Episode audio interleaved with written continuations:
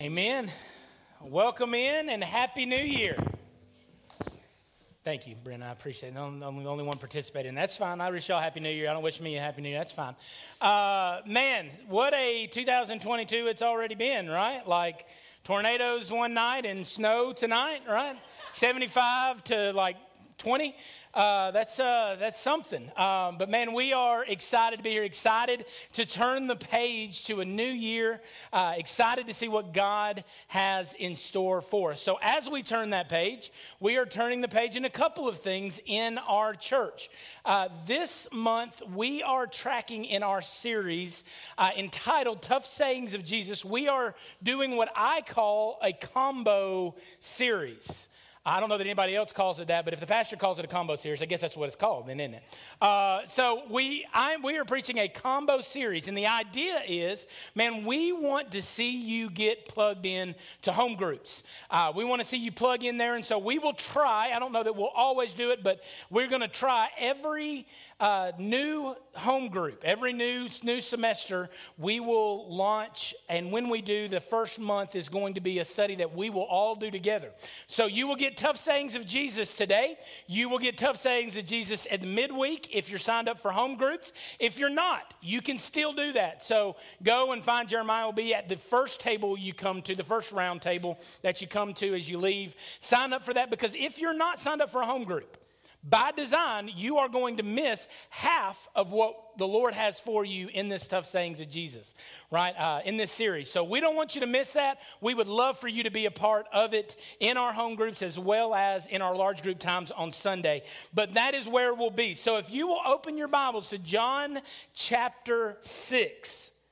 John chapter 6, we are going to begin our study in the tough sayings of Jesus. You see, tough sayings, Jesus, what some of the things that Jesus said are tough for a variety of different reasons. They're not all tough for the same reason. Some of them cause us uh, to bend the way that we see society. Some of them, the things that Jesus will say, as we'll talk about today, is societally unacceptable, socially unacceptable.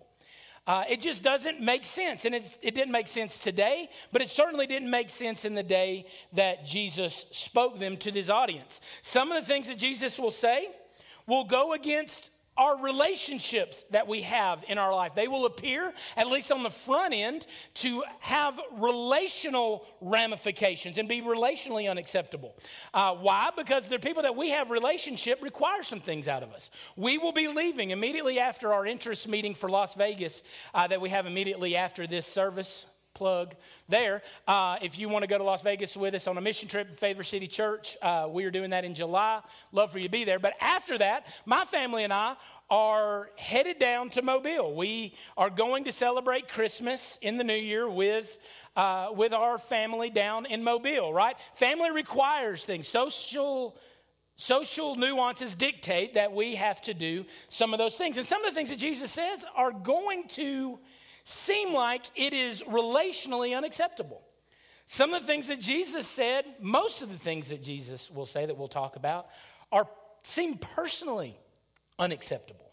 Things that just go against how we feel like things ought to go in our life. Go against the presuppositions that we have, whether it's bred in us through, through our society or whether it's just in our nature, how we feel like things ought to go. And so we're going to dive into that today. But in John chapter 6, we find a very, very tough saying of Jesus. I mean, it seems socially unacceptable. Because I don't know many people that are going around eating other people's flesh and drinking people's blood, right? Safe to say, those are not friends that we typically try to hang out with. But listen what John said. I don't, or maybe you do. John said, great diet plan, I guess. But uh, John chapter 6, verse 53. Let's, lead, let's read what Jesus says here. Let's hear it in as harsh and abrupt as we can possibly hear it, and then we will look at it in context. Truly, truly. Not just truly, but truly, truly. I say to you, unless you eat the flesh of the Son of Man and drink his blood, you will have, you have no life in you. By the way, it was really difficult for me to chisel out one verse because Jesus doesn't make this point once, he makes it over and over and over in John chapter 6, and to the point that it is uncomfortable. It's an uncomfortable thing for him to say. But let's go to the Lord in prayer. Father, give us understanding. Give us eyes to see, ears to hear, hearts to receive, Lord, what it is that you have for us in the truth of your word. Your word is truth. And so, Father, with that understanding, may we go forth and understand what you have for us. It's in your name we pray. Amen. Uh, when I was in high school, I think it was the summer before my senior year, I did something that was memorable. I don't know how remarkable it was, but it was memorable. Um, I went to something called Boys State. Do I have any other people that have participated in Boys or Girls State in the room? Okay. Got some hands. I want you to know that your church is well represented at Boys State because both myself and Will at different years went to Boys State. So obviously, great fraternity of people because of the, the people they select. Uh, but Boys State was a really strange thing for me. Um, I don't know about you, but in high school, I wasn't really chasing all the political nuances of the day. I was concerned about who I was dating at the time. If I was doing good, I was just concerned about that one girl. Um, I was concerned about making decent grades for the next level of school. I was concerned about making sure I was a starter in baseball and in football. But I really hadn't given a whole lot of thought to politics. So I don't know the wisdom of this. I'm not here to say it's bad or good, but what they decide in Boys State is we will throw these young men that have never thought about politics a day in their life, we will throw them into a pressure cooker at a state university where they will be immersed in state politics and what it looks like to be in state government for the entire week. So you go from zero to 60, not thinking about politics at all, to now I am running, because I mean, I'm an all or nothing kind of guy, I am running for governor of the state of Alabama for Boys State, right? Like, because hey, go big or go home.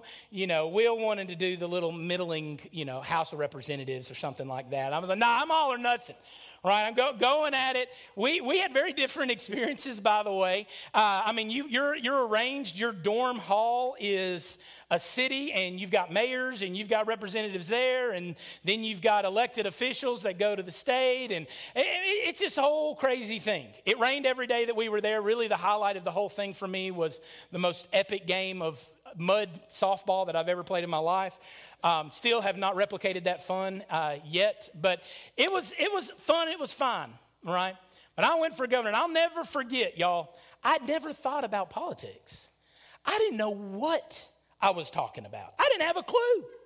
I didn't know that the state of Alabama had a border control issue. I didn't know that we had weird, sketchy, racist stuff written in our in our Constitution. I didn't know any of those things. I remember having one conversation, give you an idea how clueless I was. I had one conversation with a guy that was trying to be sharp. Hey, um, Alan, I have to tell you, you're running for governor here. What are your thoughts on political systems? Are you more socialist or capitalist? I thought, I don't know. But I like to talk, so socialist, right? Yeah, I'm a socialist, sure. Like, and he's like, oh, okay. And I realized, like, lost that vote, right? So next time someone asks, capitalist. I'm just, I'm just telling people what they want to hear. I have no idea what I'm doing, right? But I'm playing fast and loose with it. I've got SpongeBob on my political posters. I don't have a clue, y'all. Needless to say, I did not get governor. Uh, the guy that got governor felt bad for me because I had made such an embarrassment of myself that he let me be a part of his cabinet, and so I got to hang out with him while they were he was meeting the governor and all. But that was about it, right? And and I say all that to say, like I'm trying to establish some rapport and some momentum, and so I'm just telling people what they want to hear, like.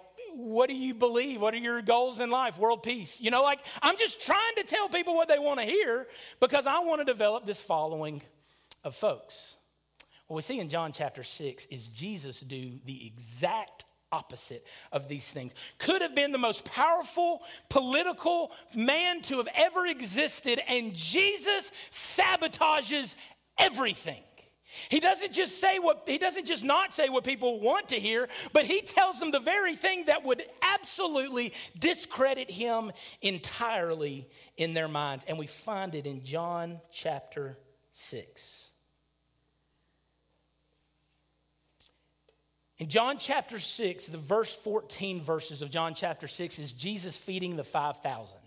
Now, this was a crowd favorite right? You feed fish and chips to thousands of people, they're to be your buddy, right? When my parents call and they say, hey, Alan, uh, we're to go to Mildred's if you want to come um, and bring the boys, because that's honestly the reason why they want me to come. They want to bring the kids and hang out with the grandkids. I come running. Why? Because I know who's probably going to foot that check right? It ain't gonna be me, it's gonna be them. And hey, I ain't too proud. Like, yeah, free meal in. I'll hang out with you anytime you want, mom and dad. Like, come on. Free meals. Jesus, as soon as he did the thing that probably made him the most popular that he had ever been, at the height of his power politically on this earth, Jesus fed the crowd, the first 14 verses, and then Jesus fled the crowd. He got away. The next, uh, the next 10 verses, 11 verses, 15 through 25, are him trying to get away from everybody.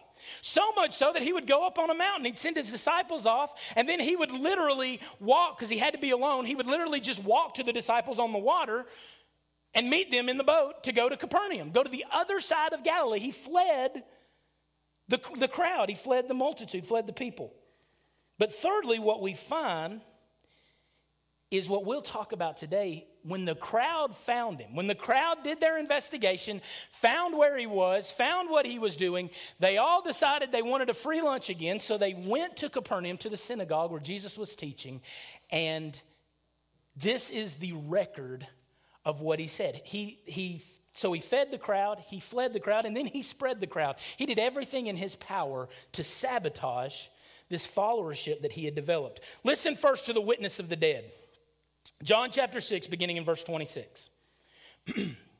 Jesus answered them, Truly, truly, I say to you, you are not you are seeking me not because you saw signs, but because you ate your fill of the loaves. What's he saying? Exactly what it sounds like. You're not following me because you believe I'm the Son of God, the Messiah. You believe me, you're following me because you're getting something out of me, right? It's advantageous for you to hang out with me, and so you're here for the perks. Do not work for the food that perishes.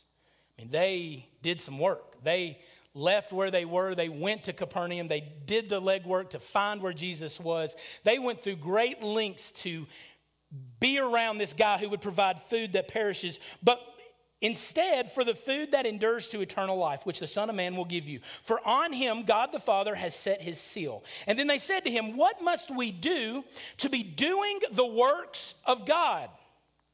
And then Jesus answered them, This is the work of God, that you believe in him whom has, uh, believe that you believe in him whom has sent, whom he has sent, excuse me. I didn't see that word in my, my notes here. So they said to him, Then what sign do you do that we may see and believe you? What, your work, what work do you perform? What's he's at, what they're asking? They're saying, Okay, well, if you say you're sent from God and there's a seal set upon you that God set upon you, what are you going to do to prove that?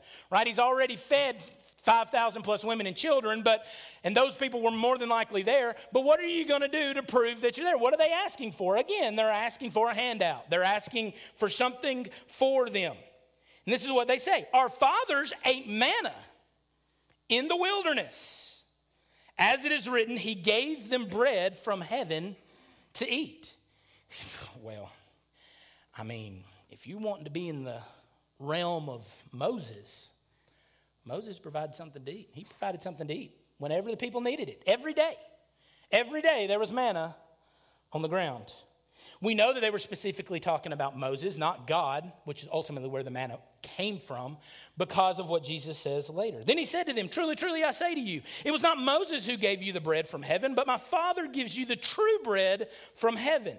For the bread of God is he who comes down from heaven and gives life to the world. And they said to him, Hear this. They said to him, Sir, Give us this bread always.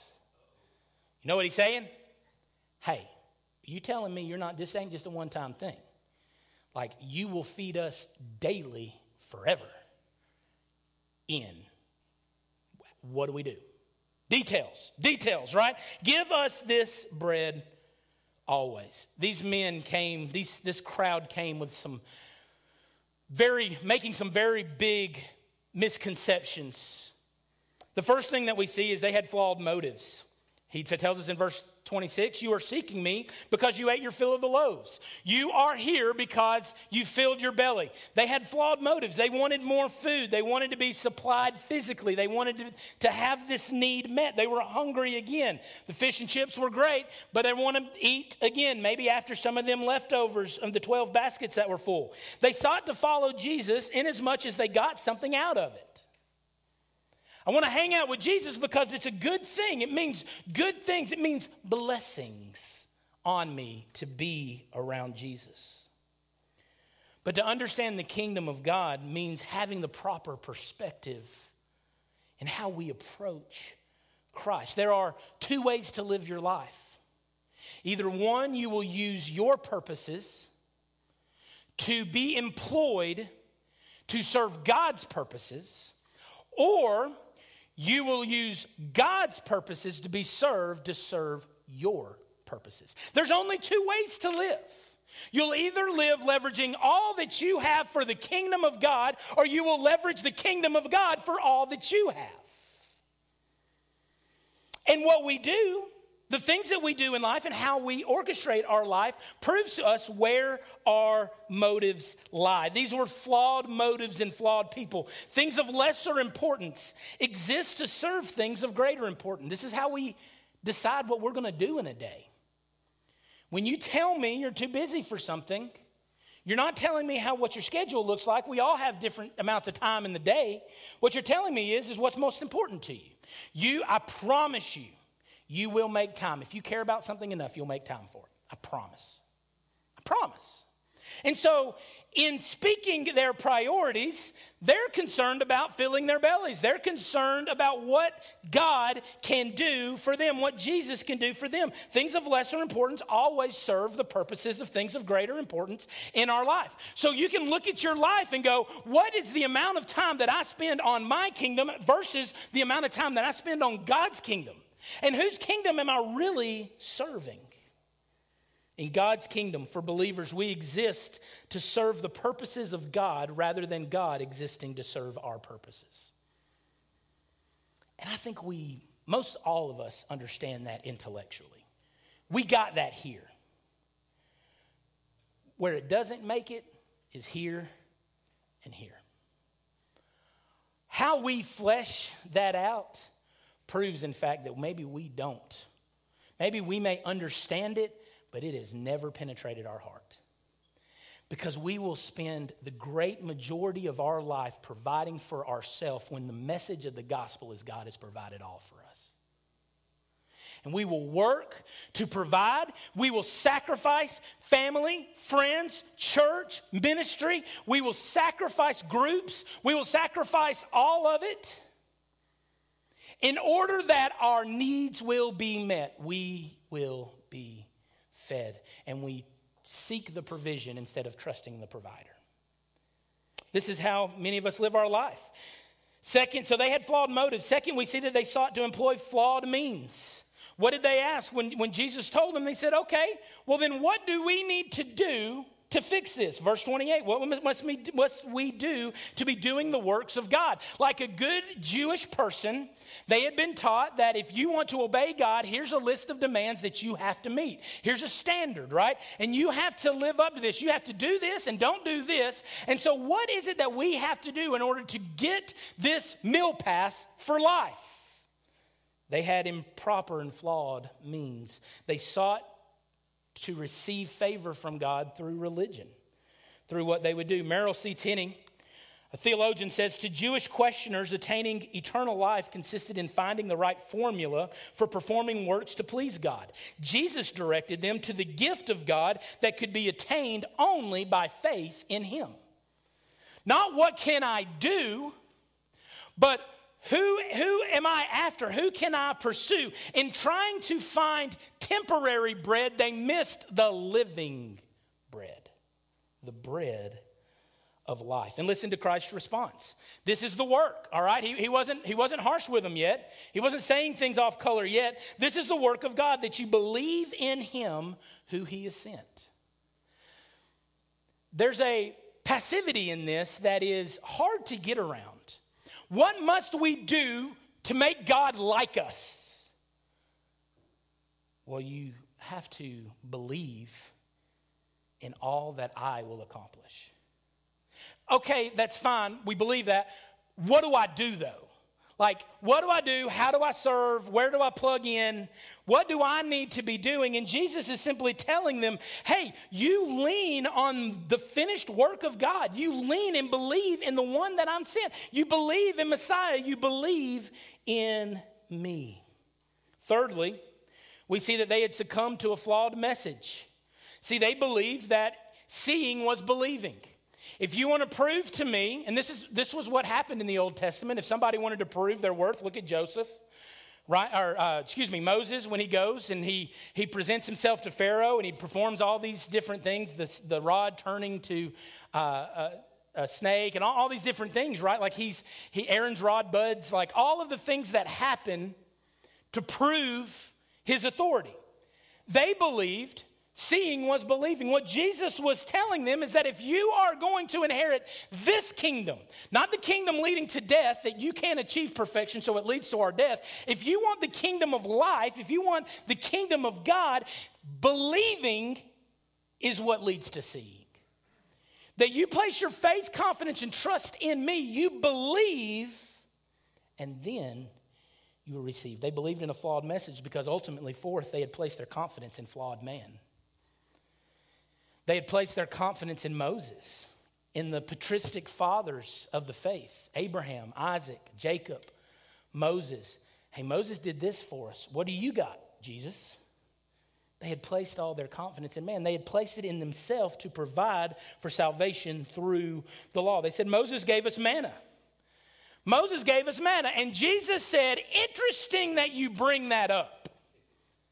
Interesting that you bring that up. John 6, 48 through 49. Listen what Jesus says I am the bread of life. The problem with your manna as an illustration is you are not comparing apples to apple. Your fathers ate the manna in the wilderness and they died. I am the bread of life. Your forefathers, your great, great, great, great, great grandpappy might have enjoyed manna in the wilderness, but your great, great, great, great grandpappy is dead. He gone. He died. I am the bread of life. Your ancestors have partaken of bread leading to death. This manna that was rained down, daily provision for the people of God. And Jesus was saying, I am greater than any temporary position. He would say later, they got hungry again. They ate one day, and the reason why it had to fall every day is because they got hungry again. And the next day, and the next day, and the next day. And if God would have ever shut off the manna, they would have died. To not eat of the manna would, to, would have been a death sentence, right? There's no other food, there's no other sustenance. Jesus says, I am the bread of life. This was a word that's used a, over a hundred times in the New Testament. Over a hundred times, if something is repeated once in the Bible, it's important. If it's said in the Bible, if it's repeated three times, it's really important. If it's over a hundred times, it's important for us to understand this concept. Jesus said, I am the bread of life. Bread became synonymous for food, for sustenance, for survival. And the problem with food is that you get hungry again. But for Jesus to claim, he was the bread of life is to claim something far greater than anything these people had seen. Number two, look at the witness of the bread. The witness of the bread. We've seen the, the witness of the dead. They all died. This is what they did in the past, but they are all dead. None of them are here to tell us about it. Listen to the witness of the bread. John 6, verse 50. This is the bread that comes down from heaven so that one may eat of it and not die. Quit comparing me to things that lead to death. compare me to bread that leads to life, to not die.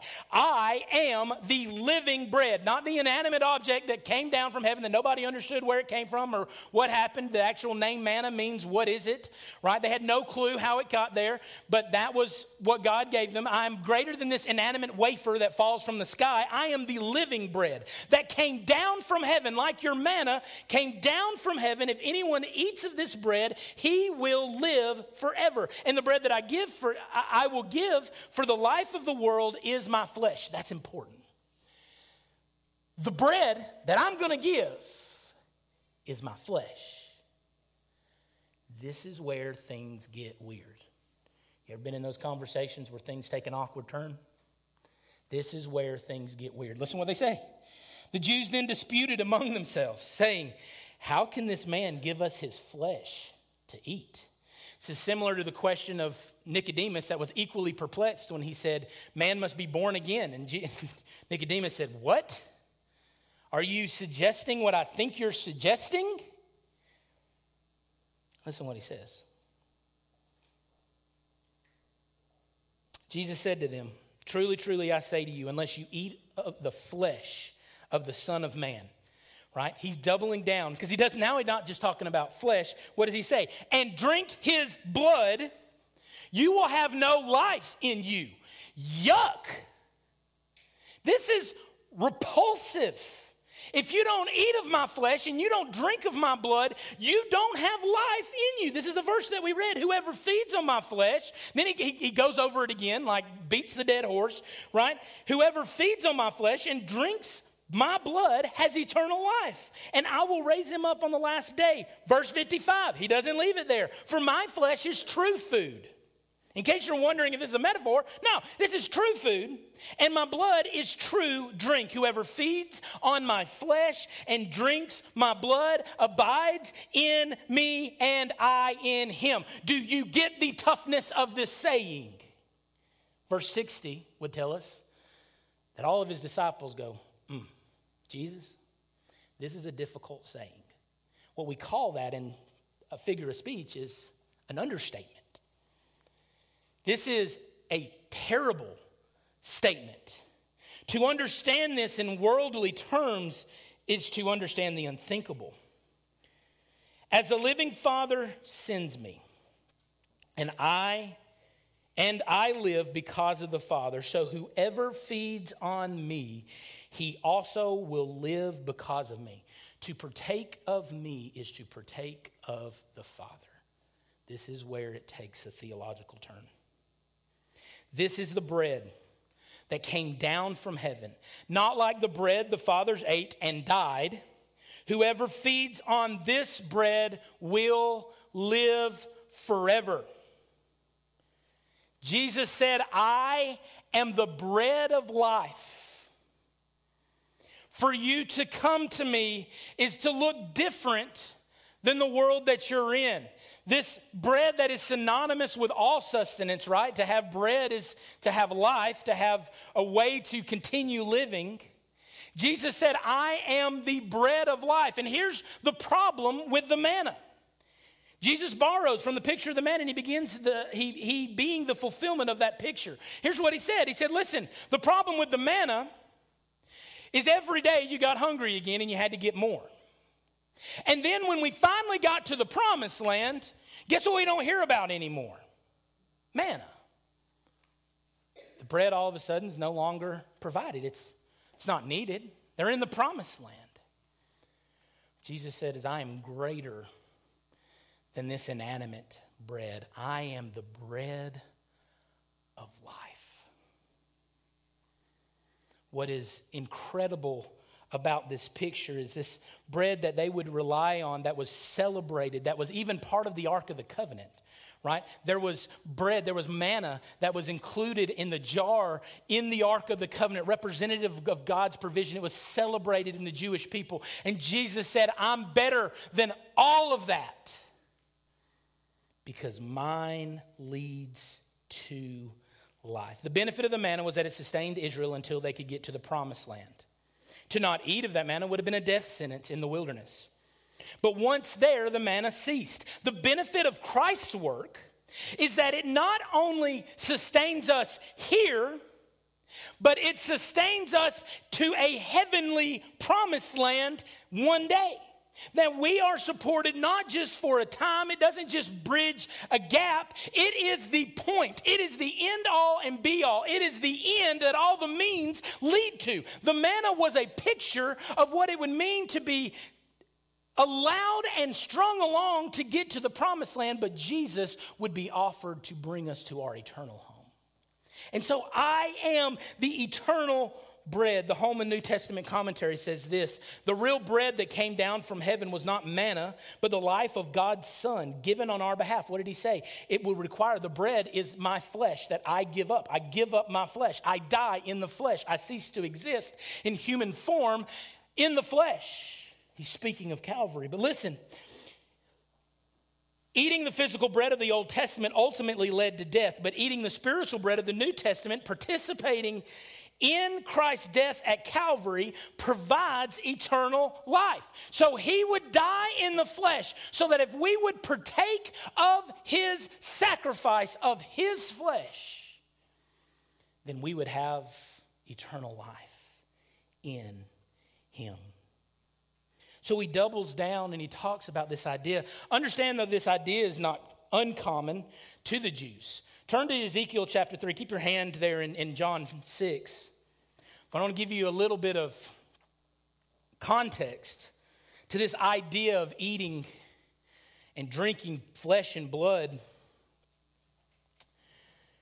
The, the part of flesh was bad, the part of drinking blood was flat out unrighteous. Jewish law dictated that you could not drink the life of an animal, which was the blood. And so for Jesus to say this would be you are drinking the life of Christ, right? And so, but listen what it says Ezekiel chapter 3. Ezekiel is told to eat a scroll of the law. Listen what he says. And he said to me, verse 1 Son of man, eat whatever you find here. Eat this scroll and go and speak to the house of Israel. So I opened my mouth, and he gave me this scroll to eat. And he said to me, Son of man, feed your belly with this scroll that I give you, and fill your stomach with it. And then I ate, and it was in my mouth as sweet as honey. Well, this again is a weird picture of Ezekiel receiving a word from the Lord, and it wasn't just enough to hear it, but literally he was told to ingest it.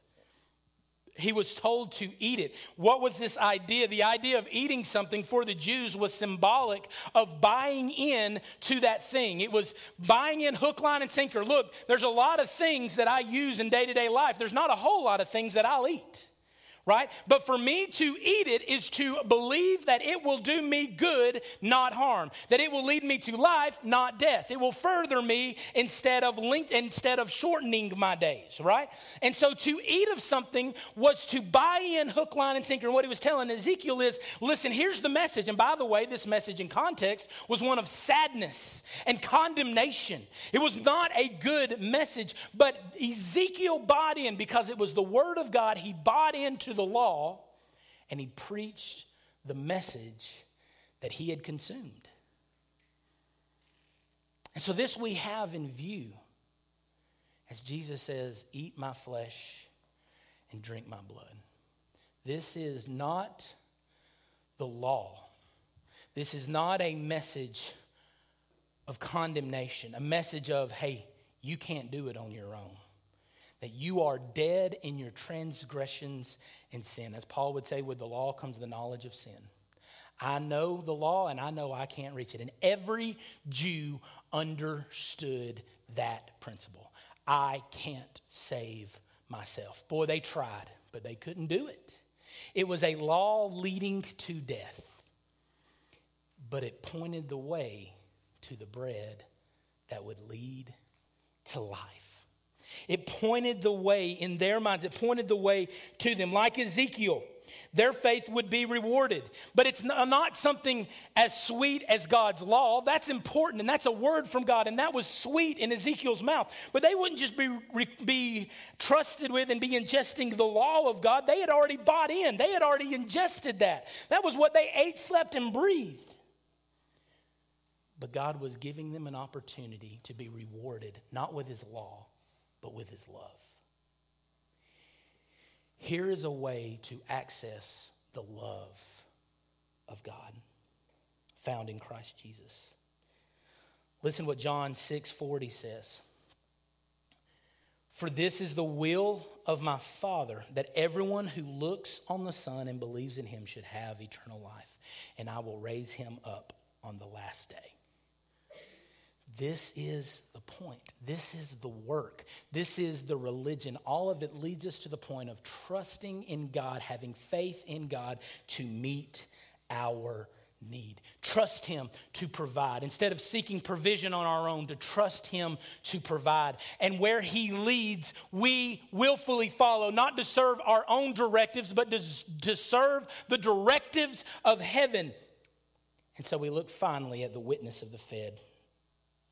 Number three, the witness of the fed. Many of these disciples turned away.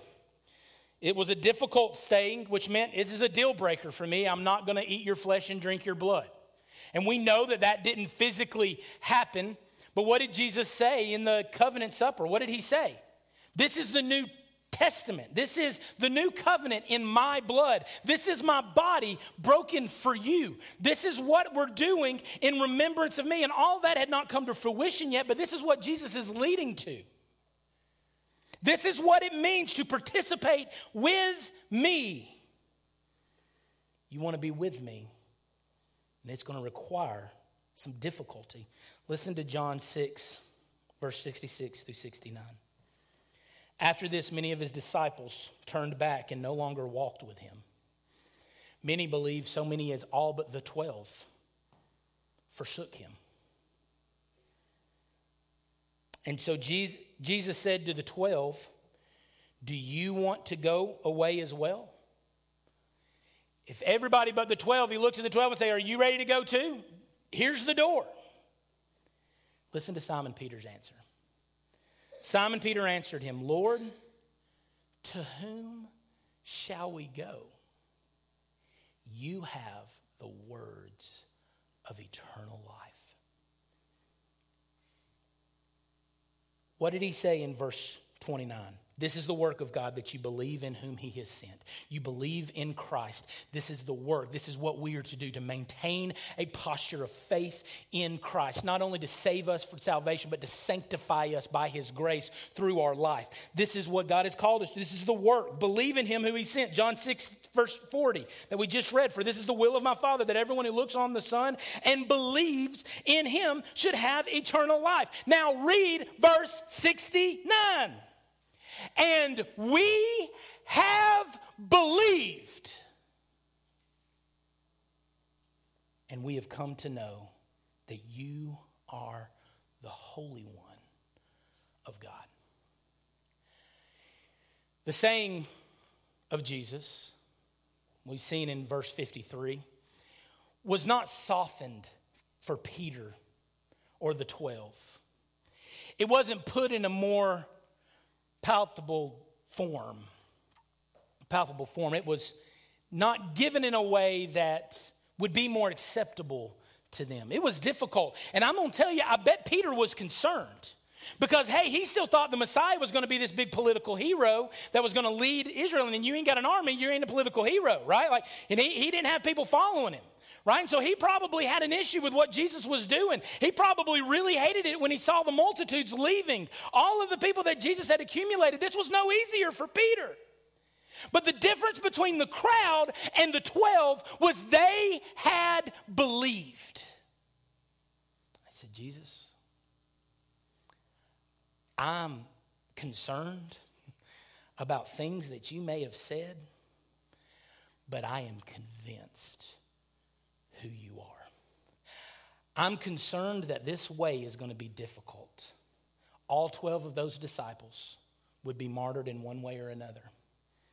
all 12 of those disciples would live a life rejecting what they might desire for their own life and their flesh in order to follow Christ. It meant bad news for their flesh, for their physical life. It meant bad news for Paul. But we have believed. The difference is, it's already settled in my heart and mind. Why? Because I have already been fed by you. I have believed in you. And because I have faith in you as the bread of life, why in the world, regardless of how difficult it is, why in the world would I go to another source leading to only to death? But I desire to partake of the bread. Why would Jesus say things the way that he did?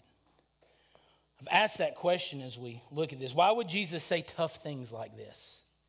Why would we, as a church, preach a whole series on these difficult things that Jesus says? This is what I wrote. And I'm just going to read it right off my notes. The reality is, Jesus spoke about tough things because the Christian life is tough. Living righteously is hard. Living righteously is self denial. In the reality is, the Christian life is difficult. As a follower of Christ, you are forfeiting your right to live your life to suit your own desires. That is forfeited at the cross. Inevitably, God will direct you to follow Him. God will direct you to people and places that at times in your finite mind seem inexplicable. I cannot explain why Jesus would have me here, call me to this person, force me to deal with this individual, put me in this place, put me in this situation. He requires that you follow him on paths that seem impassable. God, there's no way I can do what you have given me to do. It's not possible. It's not passable. And he asked for you to respond in faith and obedience when the task seems impossible. You don't have to look any further than John 6. Go find five loaves and two fish. Let me show you what I can do. I don't see the way out. I don't see what you're doing, and it doesn't make sense. But we have believed. But in the end, our humble dependence on Christ will always result in us bearing witness to his deliverance. God places us in a position of dependence on purpose so that we see his deliverance and we know that we can't take any of the glory for it. He gives it to us. We take a posture of dependence to see his deliverance. No, Christianity is not for the faint of heart. That is a message you need to understand because sometimes we under, undersell what it means to be a follower, leaving all for Him. But it is offered to those who would have the courage to receive from God faith of heart. Are you convinced that He is able to meet all of your needs? If you are, then your life will look like leveraging all that you have for Him. Have you put your faith, your confidence, and your trust in Him? In our home groups this week, we're going to be talking about Jesus seemingly adding a bunch to our plate. You've heard it said, don't murder, but I'm telling you, don't even call people names. Well, okay.